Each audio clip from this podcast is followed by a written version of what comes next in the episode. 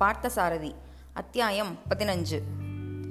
தன் தந்தையிடமிருந்து நாராயணன் சேந்தன் கொண்டு வந்த அந்தரங்க திருமுகத்தை படித்த மறுநாள் காலையிலே குழல்வாய்மொழி திருமுகத்தில் கண்ட கட்டளையை நிறைவேற்றுவதற்கு புறப்பட்டு விட்டாள்.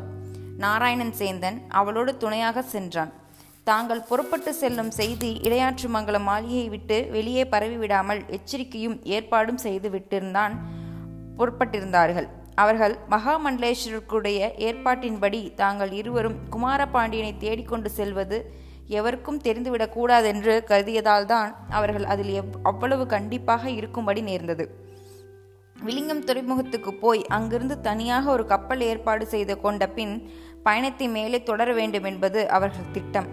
நாராயணன் சேந்தன் வைகரையில் சற்று முன்னதாகவே இடையாற்று மங்கலத்திலிருந்து குதிரையில் புறப்பட்டு விலிங்கத்துக்கு போய்விட்டான். அவன் சென்ற பின்பு குழல்மொழி சிவிகை மூலமாக பயணம் செய்தாள். இடையாற்று மங்கலத்துக்கும் விளிங்கத்துக்கும் இடையில் பறந்து கிடந்த தொலைவை கடந்து வழிப்பயணம் செய்வதில்தான் எவ்வளவு இன்பம். கடல் அருகில் இருந்ததனால் சுகமான காற்று வீசியது. ஓவியன் அளவு பார்த்து அழகு பார்த்து இடம் பொருத்தம் பார்த்து அள்ளிச்சிதறிய வர்ணங்களைப் போல் அவனம் பயணம் செய்த அந்த நெடுவழியில் பல நிறங்களில் பல விதங்களில் பல அடிப்படைகளில் உயிர் வாழ்க்கை என்ற பேரியக்கம் பரவி கிடந்தது. காடுகளும் கூட்டம் கூட்டமாக பசுக்களை மேய்க்கும் ஆயர்களும் சூழ்ந்த முல்லை நிலம் குன்றமும் அருவியும் திணைப்புலமும் வேடர்களும் நிறைந்த குறிஞ்சி நிலம். நிலம் என்னும் நல்லால் நெடும் பசுமை சூழ்கொண்டு தோன்றும் வயல்வெளிகளும் தாமரை பொய்கைகளும் சிற்றூர்களும் செறிந்த மருத நிலம். தாளம் புதரும் மீனவடு குடியிருக்கும் பரத்தவர் பாக்கமும் மலிந்த நெய்தல் நிலம். இத்தகைய நாளினங்களில் அழகையும் நானாவிதமான வாழ்க்கை முறைகளையும் சிவிகையின் இருபுறமும் பார்த்து கொண்டே போனாள் குழல்வாய் மொழி. மண்ணில் உள்ள மேடு பள்ளங்களைப் போல் மனித வாழ்க்கையில் உள்ள மேடு பள்ளங்களையும் அவள் பார்த்தாள். குறிஞ்சி நில வாழ்வின் செழிப்பு மருத நிலத்தில் இல்லை. மருத நில வாழ்வின் வளம் முல்லை நிலத்தில் இல்லை. முல்லை நில வாழ்வின் ஊட்டம் நெய்தல் நிலத்தில் இல்லை. ஆனால் மொத்தமாக வாழ்க்கை என்ற ஒன்று எல்லா இடத்திலும் ஓடிக்கொண்டிருந்தது. நிற்காமல் ஓடிக்கொண்டும் ஓடாமல் நின்று கொண்டும் நிலத்துக்கேற்ப வளத்துக்கேற்ப இன்பத் துன்பங்களின் மிகுதிக்கேற்ப உயிரிணக்கம் நடைபெயர்ந்து கொண்டிருந்தது. வேகமாக செல்லும் சிவிகியில் பட்டு மெத்தை மேல் அமர்ந்து கொண்டு மழை பெய்வதை வேடிக்கை பார்க்கும் சிறு பிள்ளையின் ஆசையோடு அந்த நெடுஞ்சாலையின் இரு புறங்களிலும் பரவி கிடக்கும் வளமுறைகளையும் வாழ்க்கையையும் வேடிக்கை பார்த்து கொண்டு போனால் மகாமண்டலேஸ்வரின் செல்லப்பெண். இடையிடையே எதை நினைத்து கொண்டோ பெரும்பூச்சு விட்டாள் அவள். நீண்டு பிறழ்ந்து குறுகுறுத்து நெஞ்சின் நளினமெல்லாம் நிழலாடும் அவள் நயனங்களில் பெருமூச்சு விடும்போதெல்லாம் ஏக்கம் படர்ந்து விழிகள் ஏங்கும் போதெல்லாம் வதனம் வாடியது. வதனம் வாடும் போதெல்லாம் வட்டப்பெறை நெற்றி சுருங்கியது. நெற்றி சுருங்கும் போதெல்லாம் நெற்றிக்கு கீழே நாசிக்கு மேலே புருவ நுனிகளின் கூடுவாயில் எதிரெதிரே இரண்டு நெலிக்கோடுகள் இறங்கி தோன்றின. நாகலிங்க மலருக்கு மடிப்பு மடிப்பான இதழ்கள் எப்படி அழகோ அப்படி அவள் நெற்றிக்கு இது ஒரு தனி அழகு. அவள் நினைத்தாள் நான் மறுபடியும் இந்த சாலை வழியே திரும்பும்போது குமார பாண்டியரோடு திரும்புவேனானாதான் என் உள்ளத்தில் நிறைவு இருக்கும். என்னை அனுப்பிய என் தந்தையின் உள்ளம் பெருமை கொள்ளும். அவரை தேடிச் செல்லும் முயற்சியில் நான் வெற்றி பெறுவேனா? தெய்வமே என்னை ஏமாற்றி விடாதே. எனக்கு வெற்றியை கொடு. என் மனதுக்கு பூரிப்பை கொடு. நான் யாரை தேடி செல்கிறேனோ அவரை நாங்கள் அதிகம் அலைந்து திரிய நேரிடாமல் எங்கள் கண்களுக்கு முன்னால் காட்டிவிடு. கடலை கடந்து சென்றதும் என் உள்ளத்தை கடந்து செல்லாமல் உறைந்து பதிந்து போனவரை ஒழிக்காதே என்று நெஞ்சுருக வேண்டி கொண்டாள் குழல்வாய் மொழி. விளிங்கத்துக்கு போய் சேரும் வரை அவளுக்கு அதே எண்ணம்தான். நண்பகலை எட்டி கொண்டிருக்கும் போது அவளுடைய சிவிகை விழிஞத்தை அடைந்தது. முன்பே அங்கு வந்திருந்த சேந்தன் அவளை எதிர்பார்த்து தயாராக காத்து கொண்டிருந்தான்.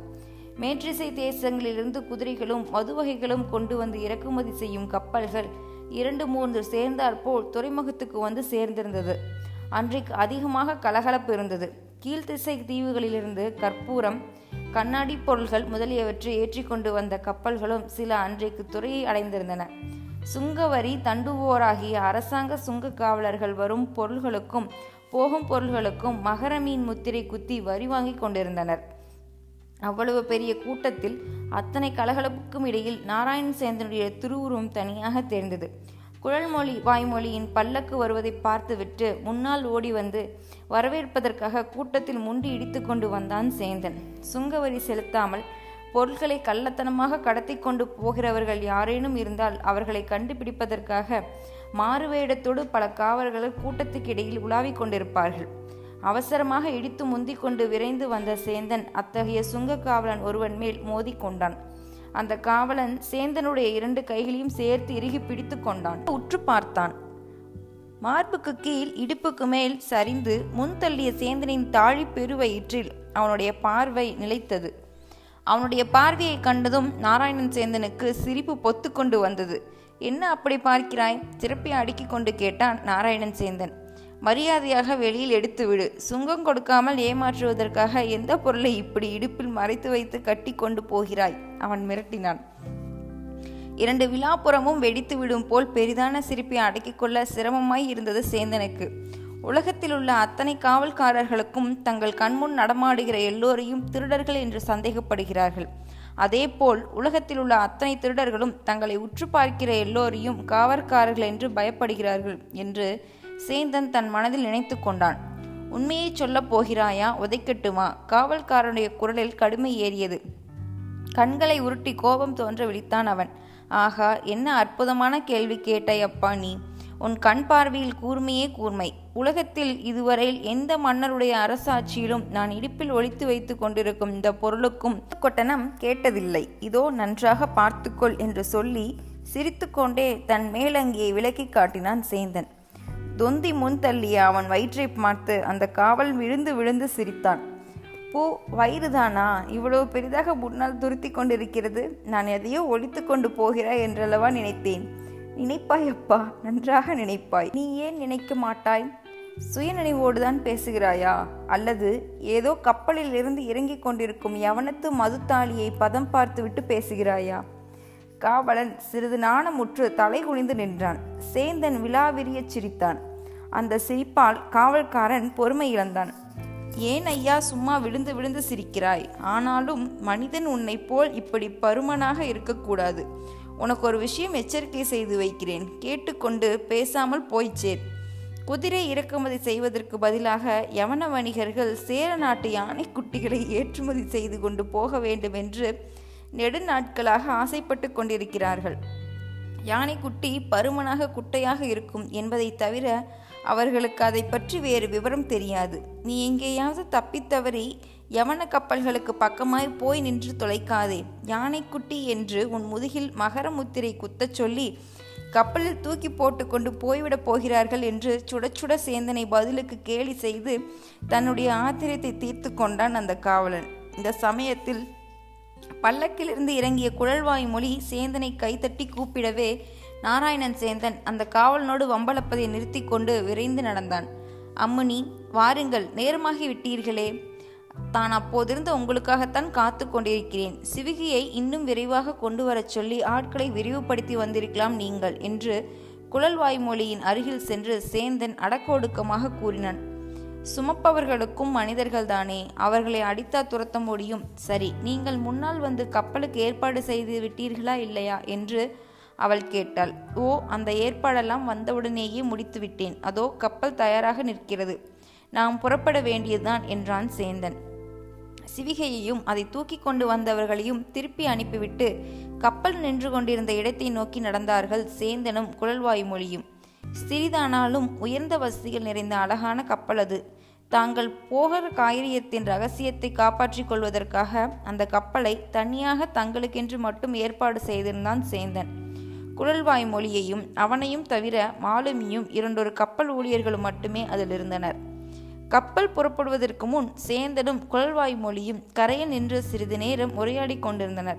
அப்போது சிரிப்பு மலர்ந்த முகத்தோடு கவர்ச்சி நிறைந்து உடை அணிந்து கொண்டிருந்த ஒரு இளைஞன் அவர்களுக்கு அருகில் வந்தான். பெண்மை சாயல் கொண்ட அந்த இளைஞனின் நீண்ட முகம் பார்க்கிற எவரையும் ஒரு கணம் மயக்காமல் போகாது.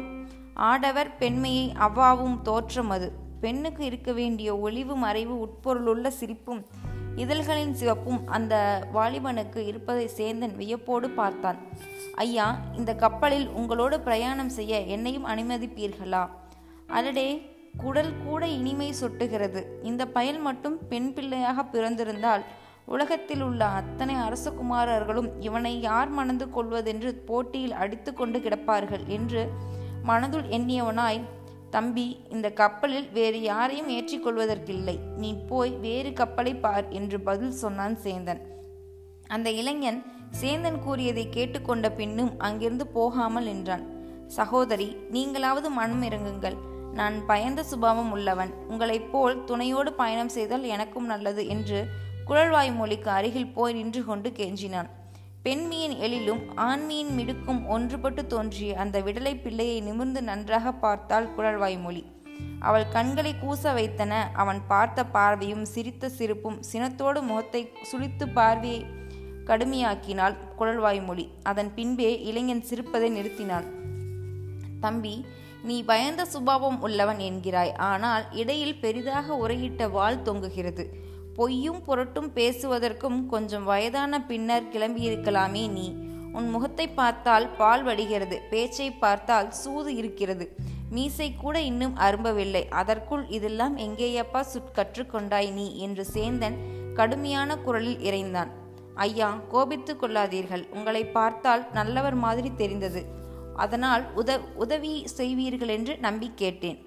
போ போ அதெல்லாம் முடியாது. இந்த கப்பலில் இடம் கிடையாது. மனதில் இடம் இருந்தால் கப்பலில் இடம் இருக்கும். கொஞ்சம் தயவு செய்யுங்கள்.